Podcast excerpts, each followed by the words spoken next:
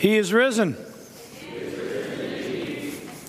For those of you who may not be familiar, that is a greeting of the church historical. Um, on Easter Sunday, your greeting would be to one another, He is risen. The, person, the other person would reply, He is risen indeed, because that's the truth of the day, right? We live in that hope today that the Christ of the cross, of Good Friday, the Christ of death and suffering, that on Easter Sunday, the tomb door was opened from the inside. And Christ rose and he lives, and that's our hope for everything that we know. That's our hope here at the river. If you are a guest, we're really glad that you're here this morning. If you are, I've been here for, this is your 60th, 70th Easter with the river. We're really glad you're here this morning. And we would like to do some time where we just all get together and uh, share fellowship, share food. Uh, I'm hope, hoping that you notice the tent outside. Otherwise, you're blind and you need some work done. Uh, there's a tent outside that we would just like to fellowship in. And we had food out there, fruit, uh, bagels, and, and this is like totally not a gluten free Sunday, just so you know. Um, so come get your gluten on and hang out, and we're going to share uh, just the fellowship and the warmth of the family of God that knows the truth of a risen Jesus. That's, that's what we want to do. If you're a guest as well, we got, we got something at those tables out there. We got a gift for you. We'd love just to get to know you a little bit and find out a little information from you. You can find out some information about us. We would love to connect with you. And um, perhaps this is a place where you can grow in your love and understanding of a risen Jesus. Um, this morning's message, uh, I don't know if you felt it, but there was some energy going on in this back corner here between these two, a little bit of a little, little, Mario, and then Bill's doing his thing. Uh, we got energy because we're worshiping together, and we want to learn more together in God's Word about that energy that these folks up here know and that we know today um, as we think about how to live into Easter. Not just thinking about the truth that when the day comes and when we die, that we know that death is not the final answer. That's great. That's a good truth, but that there's more to the story than that. Um, as we spend time learning about that together, let's pray for God's presence and anointing in our time. Living God, hope of the world in Jesus Christ. Meet us. Meet us in the power of your word as we understand more about what the implications of an empty tomb on Easter Sunday mean to us?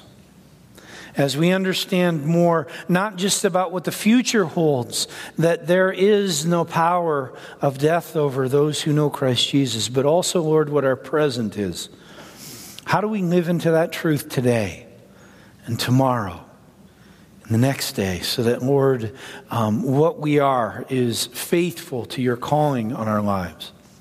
I pray for those folks who are here this morning who, um, or they've been here many, many times before, and they live in this truth, know that truth, profess that truth. Father, meet them, encourage them, fuel them to more deeply know your love. For those folks who are here who don't know that love, who do not know the grace of Jesus, who don't know the truth that our God does save, Father, meet them through the power of your word, transform because of the work of Jesus and the Holy Spirit in us.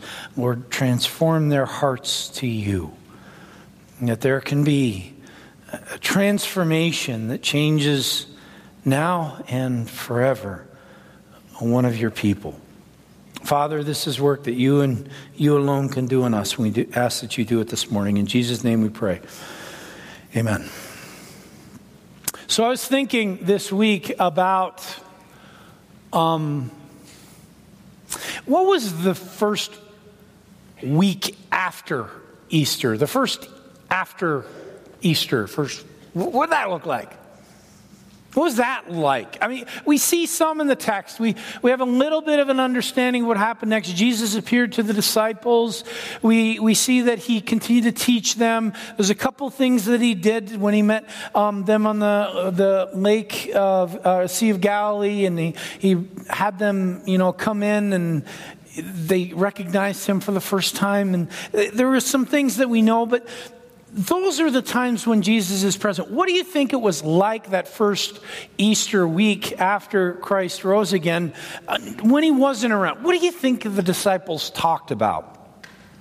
And I was thinking about that this week, and I was thinking about the life of two disciples. We don't hear about them much in the text, um, but two disciples and what they their experience was. Those two disciples are Bob and George. They're not talked about much in the New Testament at all, but Bob and George, the disciples of the first week of Easter.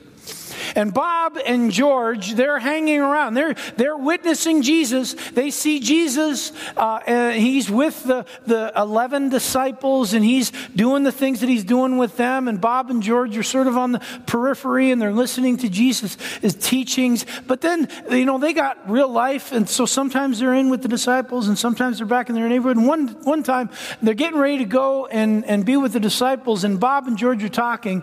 And Bob says, Wow, this is crazy crazy, isn't it? I had, I had somebody, George, come to me the other day and say, Hey, Bob, I haven't seen you in a few days. Where you been? And I told him, Oh, I've been hanging out with Jesus. And they looked at me real weird because they're like, Jesus, you mean that guy who died that Friday? And I'm like, Yeah. They left soon after because they didn't want to talk to me anymore because they think I'm a little nuts. This is, this is crazy. We're, we're the only people ever who've been hanging around with what, a guy who is dead. And George is like, yeah, and this truth, right, man, what happened on Easter is just so amazing. It changes everything. I know. This is so awesome, Bob. I know that someday when I die, 20 years, 30 years from now, who knows? Someday when I die, because Christ rose again and opened the tomb door from the inside, that I am going to be alive again. That's awesome. That's the, that's, that's what Easter is all about. Bob, that's amazing. And Bob looks at George and he goes, dude, uh, you're right. But don't, don't you think there's more to it than that? I mean, if this whole Easter thing, this whole resurrection thing is all about, you know, us dying someday and, and us not having to worry about being dead forever. That's great and everything. But if that's all that it's about, then doesn't seem like it has much implications right now. Like, what about now? What about today? What about here? What about, I mean, uh, what about, what about when, when we go to work? What about when we're with our families? What, what, what implications? I mean, this man was dead and now he's alive. Don't you think that changes a little bit more than just someday in the future when we're going to die? When we look at the story of what happened then and what Jesus was doing in his disciples in that first couple weeks after Easter, we see that Jesus was looking at a guy like George and saying, You're right, but you don't know the whole story. There's more for you for today. And I want you to hear, and God wants us to hear from His Word, what is this all about, Easter, for today? What implications does it have for Sunday and then Monday and Tuesday? How do we live into the truth of Easter all the time? If you would, turn in your Bibles with me, Acts chapter 1. It's about probably a quarter way from the end of your Bible. You're going to get the Gospels Matthew, Mark, Luke, John. And then you're going to get the book of Acts. And the Acts is the story of after Jesus died, it's the start of the church. And right at the beginning of the book of Acts, we see that time between Christ dying and rising from the dead, and then Christ ascending. We call that the ascension, ascending to heaven. That's 50, uh, 40 days later.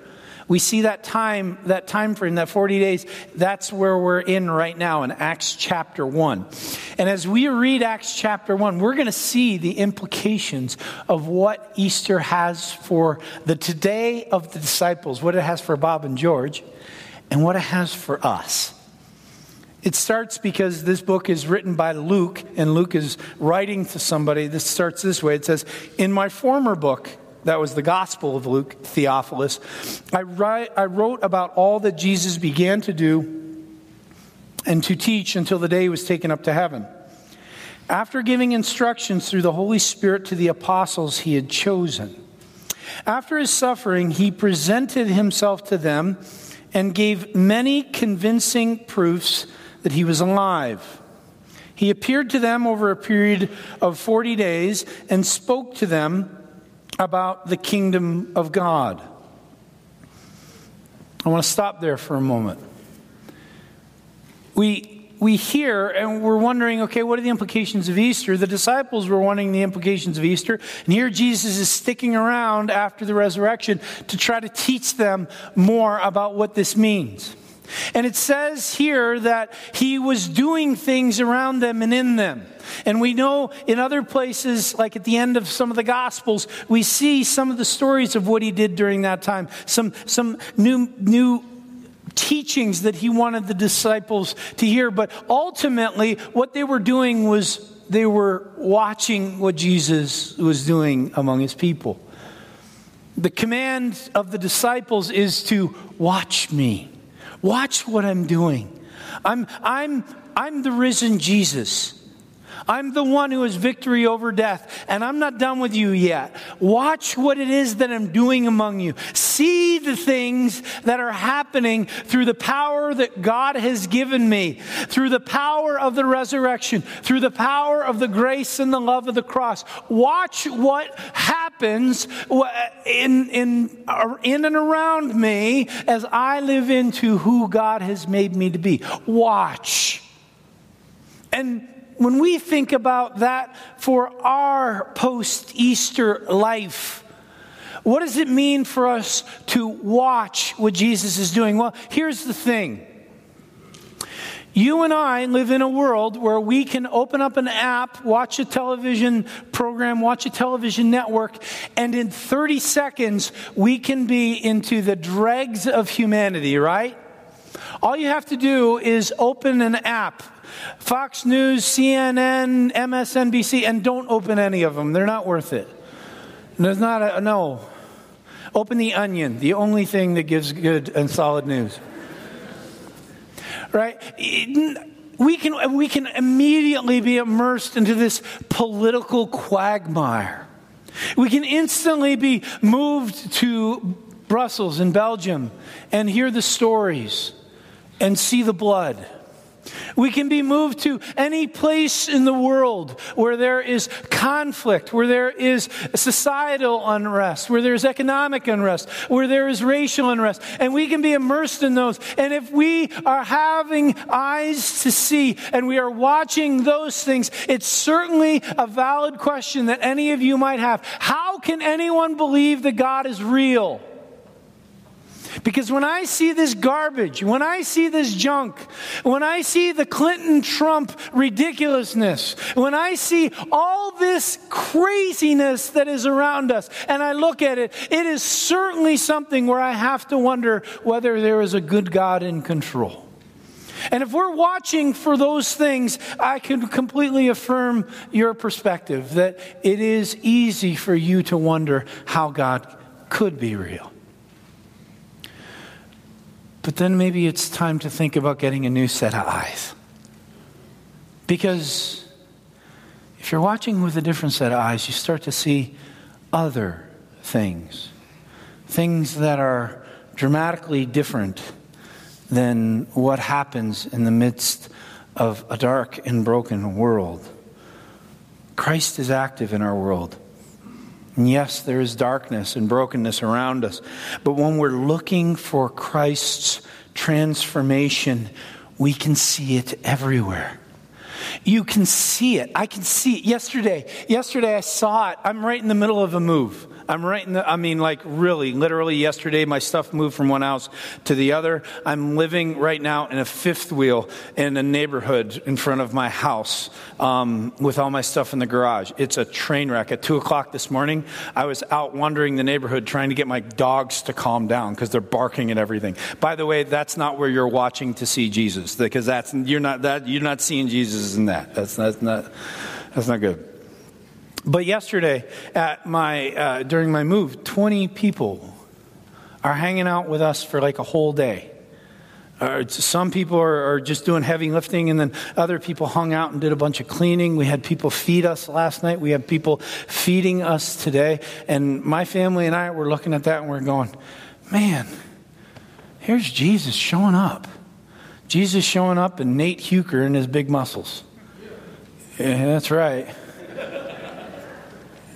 Jesus showing up in Glenda Vandertag cleaning out cupboards.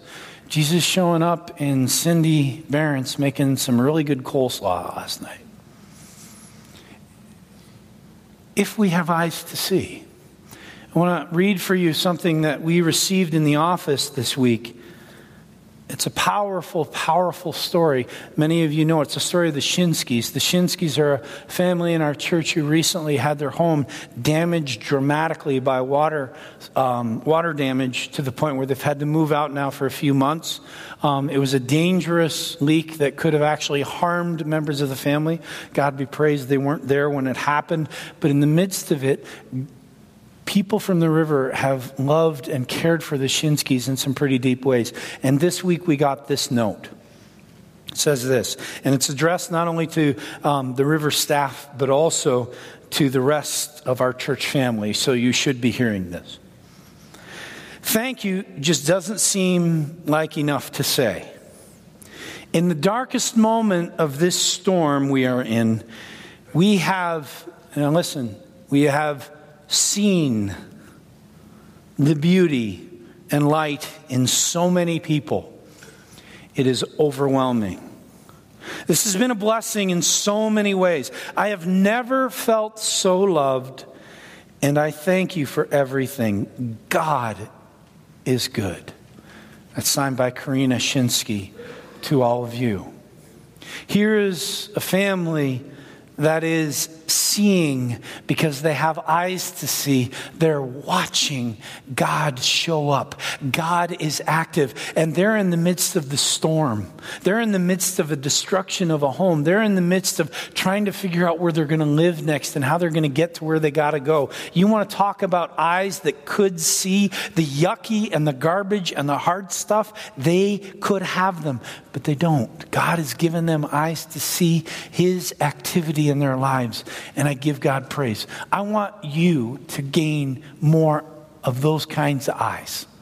I want you to look into your life, in your place, in your neighborhood, in your family, in your workplace, and have eyes to see what God is doing. And we want to hear those stories. So I'm going to help you figure out how to do it. How many of you have one of these things?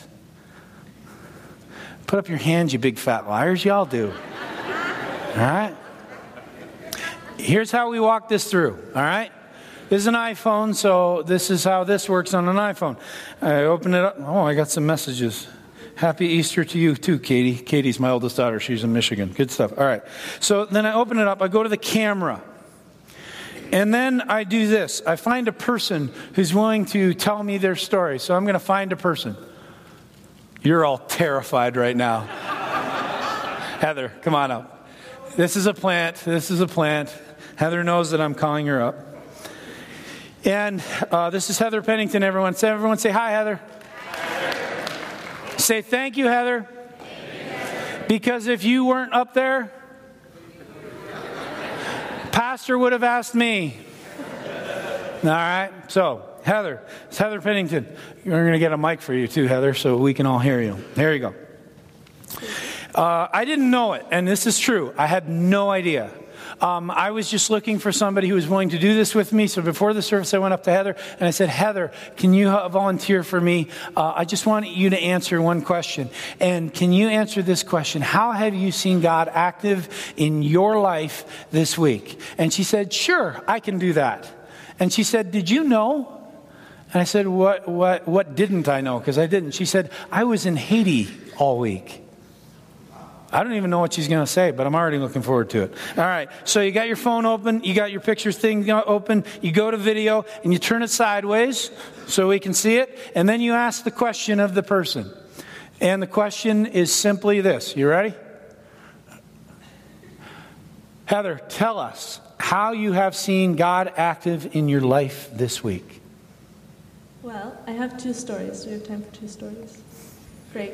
So, first, Haiti is a beautiful place, incredibly broken. Um, it was actually dedicated to voodoo and Satan in the 80s or something, so there's a lot of um, spiritual warfare there. But God shows up in big ways. Um, the first story, I was chatting with this man. He's about my age or a little bit older. His name is Fritz Nail.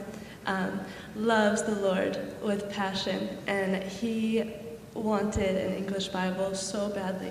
And the reason why I was there was to do a business trip to work with um, entrepreneurs from the church there. So we didn't really bring Bibles. Um, but one of my friends had an extra one, so we were able to provide him with an English Bible. And he, like, lit up, was so excited, and he said, I'm so, you could just like see Jesus in his smile, and he was like telling us about how pumped he is, he's never gonna stop reading this. If someone was gonna call him to eat, he was like, I can't eat because I have the Word of God, I need to be reading the Word of God.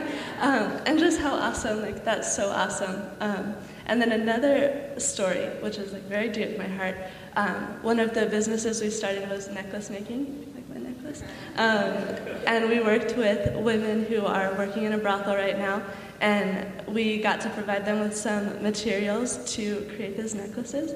Um, and seeing the beauty in their faces and feeling God's love for them as we got to work together to create something and empower people to create was incredible. Like, God loves people so much, and I think that he gets so happy when he sees people who otherwise wouldn't have opportunity have opportunity to create. So he just showed up in huge ways in that. Um, he loves people so much, and I think when you put yourself in a situation to love on others, you get to feel his peace. Um, so yeah, those are my stories. Thank you. Thank you. All right, you can all go home now. We're done. And I ran out of memory. Uh, no, uh, no uh, it, obviously, God showed up enormously in Heather's life. So then, all I'm doing with that video is I'm going to where that's stored, and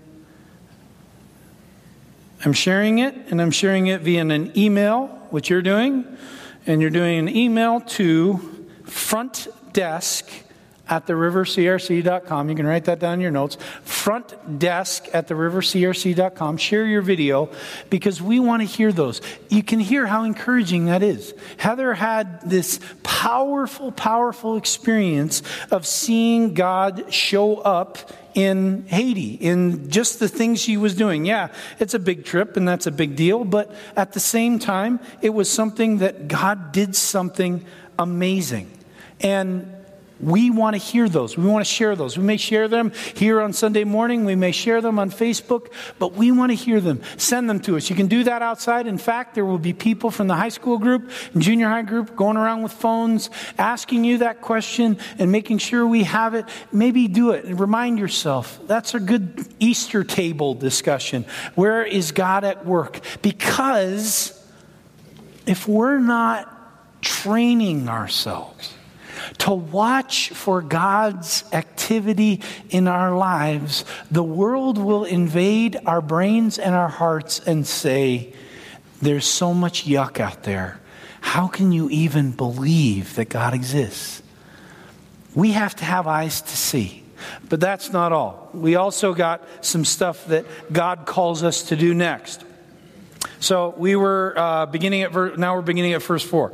It says, on one occasion while he was eating with them, he gave them this command: Do not leave Jerusalem, but wait for the gift my father promised, which you have heard me speak about. For John baptized with water, but in a few days you will be baptized with the Holy Spirit.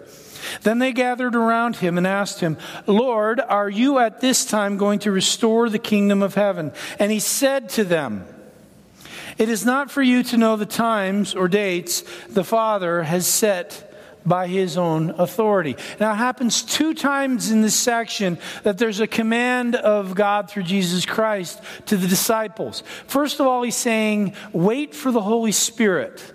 Because we're in the midst now of the time between the resurrection and when the Holy Spirit's going to come. And Jesus is telling the disciples, wait for the Holy Spirit to come. It's going to come, but you got to wait for it. But then he also says, and you also need to wait for the end to come. Wait for the future to come in God restoring the kingdom. God the Father is the one in charge, and I don't even know when. So you need to wait. And he's telling the disciples to wait with eyes that are watching for what? For Jesus. Because in their waiting for Jesus, with eyes to see, they experience more of his power in their lives. Let me give you an example. We have somebody in this church who is waiting right now in a big way. Anyone else waiting for anything? You're waiting for an answer to a question, waiting for something to get healed, waiting for a new job, waiting for, for you know, Mr. Perfect to show up in your life? I don't know. What are you waiting for? We're waiting, right? This man is waiting, but he's waiting for death. He's actually, he's, he wants death to come. His name is Henry. Henry, a couple years ago, laid his wife to rest. They'd been married for a long time. And I've talked to Henry many times, and he, Henry will tell me, I, I, I can't wait to be with her. I can't wait to be with Jesus. He's waiting to die so he can be with Jesus. And I went to see Henry this past week, and um, I'm, I'm sitting at his kitchen table. It's a kitchen table that many of you may have sat at. It's just this neat little house that he has, and he has such wisdom and such love for Jesus. Uh, he can't wait to see him because of how much he loves him. And I'm sitting there at the table, and we're talking about how Henry is waiting. He's waiting for, for, for death. He's waiting for, for the end to come. Doesn't know how that's going to happen or when that's going to happen. But in the midst of it all, he's got these things that keep happening to him. He's got a daughter who comes by and checks on him every morning before she goes to work just to say, I love you to her dad and care for him. Watch out for him. She's got a son who shows up a couple times over the course of the week, and especially on Sunday morning, because he comes to church with him every Sunday, and they sit right back there in the first service. And every Sunday, his son comes with him to this church, even though he's a member of another church, because he just loves being with his dad so much. And then there's all these friends and all this family who comes by while Henry is waiting to die to show love and to experience the love that God has for them through Henry himself. In fact, a little while ago, he reconnected with a great niece, a great niece that he hadn't connected with for a long, long time. And I was there at the kitchen table when she came for her weekly visit. And as I was sitting at the table talking with Henry, we were talking about his time in the military service way, way, way back when. And he's sharing these amazing stories with me, stories that I'm grateful for and will always be grateful for. As he's sharing this story with me, his great niece walks in, and we're talking about with her, we're telling her what we're talking about. And she's like, uh, Yeah, that's so fun. That's so cool. We have that story, and a family member has recorded it. And then she said, I, I, I said, Boy, it's just fun sitting at the table with your great uncle. And she goes, I know. I look forward to it every week. I love coming to see Henry because of how much he blesses me. While we're waiting, God is active. If we wait in the presence of the Christ that we have been given in the resurrection of the empty tomb. If we're waiting in Christ for what He's going to do, what He's going to do in your cancer diagnosis, what He's going to do in your marriage that is struggling and hurting, what He's going to do with your kid or your grandkid or your parent or your family member who's hurting, while you're waiting, if you're waiting in the hope of the resurrected Christ, if you are waiting in the hope that this God who has made promises will continue to show up and He won't leave you nor forsake you, He'll never let you go. If you are waiting in in that truth, then in that waiting, God may show up in different ways. God will show up in different ways, show himself to you and his love for you in ways that you aren't expecting. Henry is all of a sudden waiting to die, and a great, na- a, great niece all of a sudden can't wait to spend time with him because of the wisdom and the love that he has. God shows up when we wait in patience on him. So we watch for him. We watch for his activity in our lives. We wait for him to act in his time. And then finally, we get our third command our third reminder. He says this, beginning at verse 8 But you will receive power when the Holy Spirit comes on you, and you will be my witnesses in Jerusalem and in all Judea and Samaria to the ends of the earth. Can I get a witness? Amen. I don't want that kind of witness. I want the real deal witness. The witness that says with their lives when they go out of this place, don't just say amen in here, go out there and say amen with your life. That's what Jesus is commanding to the disciples. He's saying, You go, Philip. You go. You go on that road, the desert road where I call you to go, because I'm going to show up in an Ethiopian eunuch who needs to know the truth of the Old Testament. You show up in his life and be my what? Witness. And when you're my witness to him, that I will baptize that guy at the drop of a hat and his life will be changed. You be my witness, Paul. I'm going to change your life on the road. I'm going to make scales on your eyes until the miracle comes and you can actually see who I am. And you're going to go, Paul. You're going to be my witness. You're going to be my witness to Corinth. You're going to be my witness to Thessalonica and Philippi and Rome and all these other places. You need to go be my witness, Paul, because I've changed your life. Now you're going to be a part of changing others if you are faithful in your witness. You go be my witness, John. You be my witness. I'm going to make you fall asleep on this island. And I'm going to tell you about what is to come. And I want you to write it down. And I want you to share the story because it's a story of the consummation of the beauty of all things coming together in my glory. You be my witness, John. Write it down. Tell your story because people's lives will be changed. You be my witness, Wilver Hoof. You be my witness, Alejandro. You be my witness. Every single one. That's the call. Be my witness because when you are my witness, when you are Christ's witness, there is power. Power to transform, power to change lives. How did your life get changed? How did you meet Jesus for the first time? Somebody, somewhere, sat down or lived out in relationship with you the truth of Jesus Christ, shared with you the story. Maybe it was a mom, maybe it was a dad, maybe it was a Sunday school teacher, a grandparent, maybe it was a person like me with way too much energy on their hands. Maybe it was somebody on a, a radio station or a television station or a blog or a vlog or someone somewhere who shared with you the truth, gave you a witness of who Jesus is, and your life was changed. Now you go and do likewise because when you do, story is power. Story has power to transform a life from hopelessness to hope, like Nick shared right at the beginning. Extraordinary, powerful, amazing, incredible it's, it's so, uh, it's so beyond comprehension the hope that we have in Jesus. The death thing that we're all terrified of. The death thing. It's beaten. It's beaten, and now we live into this this hope that no matter what happens, nothing can get at us because we're Jesus. He owns us, He's got us. If we know His grace, that's exactly where we live.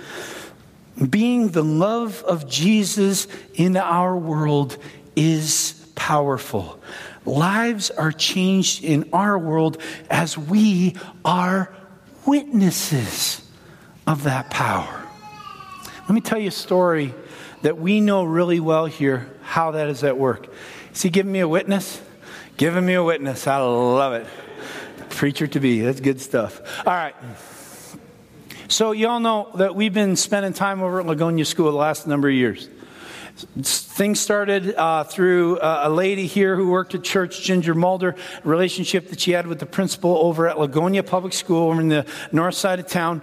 Um, principal Kathy Yaidi started this relationship. We ended up going on campus. Now we're on campus every week with between 15 and 20 volunteers. And the whole purpose of going on campus is to share Jesus with with the students of, of the campus. But here's what we're not doing we're not standing in front of first graders and going, hey, first grader, you need to know Jesus, because that wouldn't generally be a good idea. It would be a good way to witness to who Jesus is. We don't do that. You know what we do? We show up at the library and we sign out books. And when they come back, we put them back on the shelf. And we talk to the kids when they come into the library. And we make sure that on the playground that not too many kids get on the merry-go-round. And the swings that they don't go too high. And that we try to make sure that kids are safe while they're on the playground.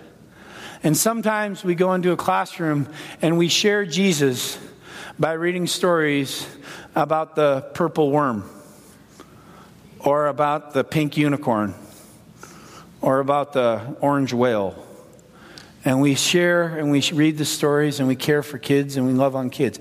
And that's a great story, and we've shared it before because it's a powerful, powerful witness of what God is doing. And we're grateful for that story. It's a, it's a way that God has shown up in us. But here's where the story gets better.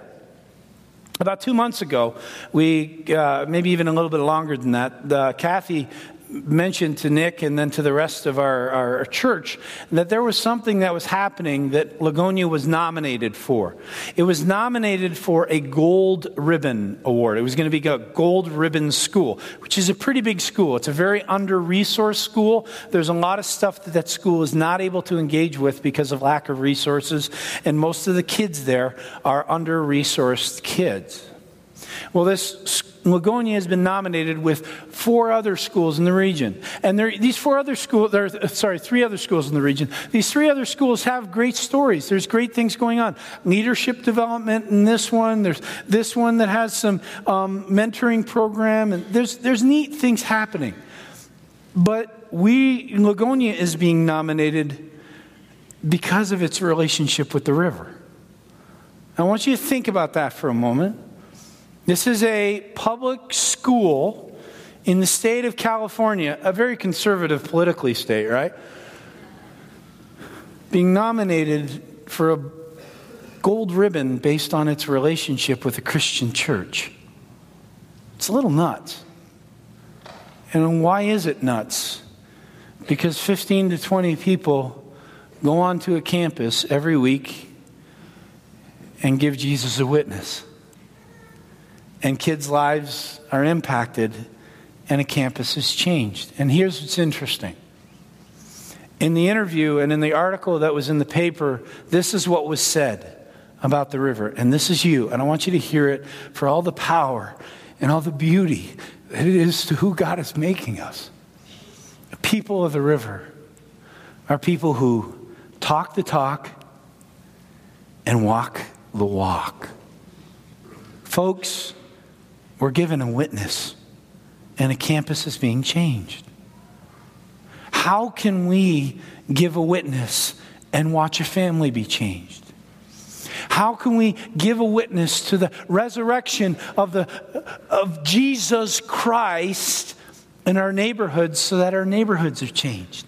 How can we give a witness to the resurrection of Christ and watch our city be changed, our county be changed, our state be changed, and our nation be changed? That's who God is, our world to be transformed. That's who God is. He calls us. He says, Watch for me to be at work, wait for me to act in your life. And when the time come, comes, give me a witness. Give me a witness that is willing to, in my strength, in my leadership, in my spirit's power, speak of who I am, live into who I am, love into who I am in such a way that when others look at you, they don't see you, they see me.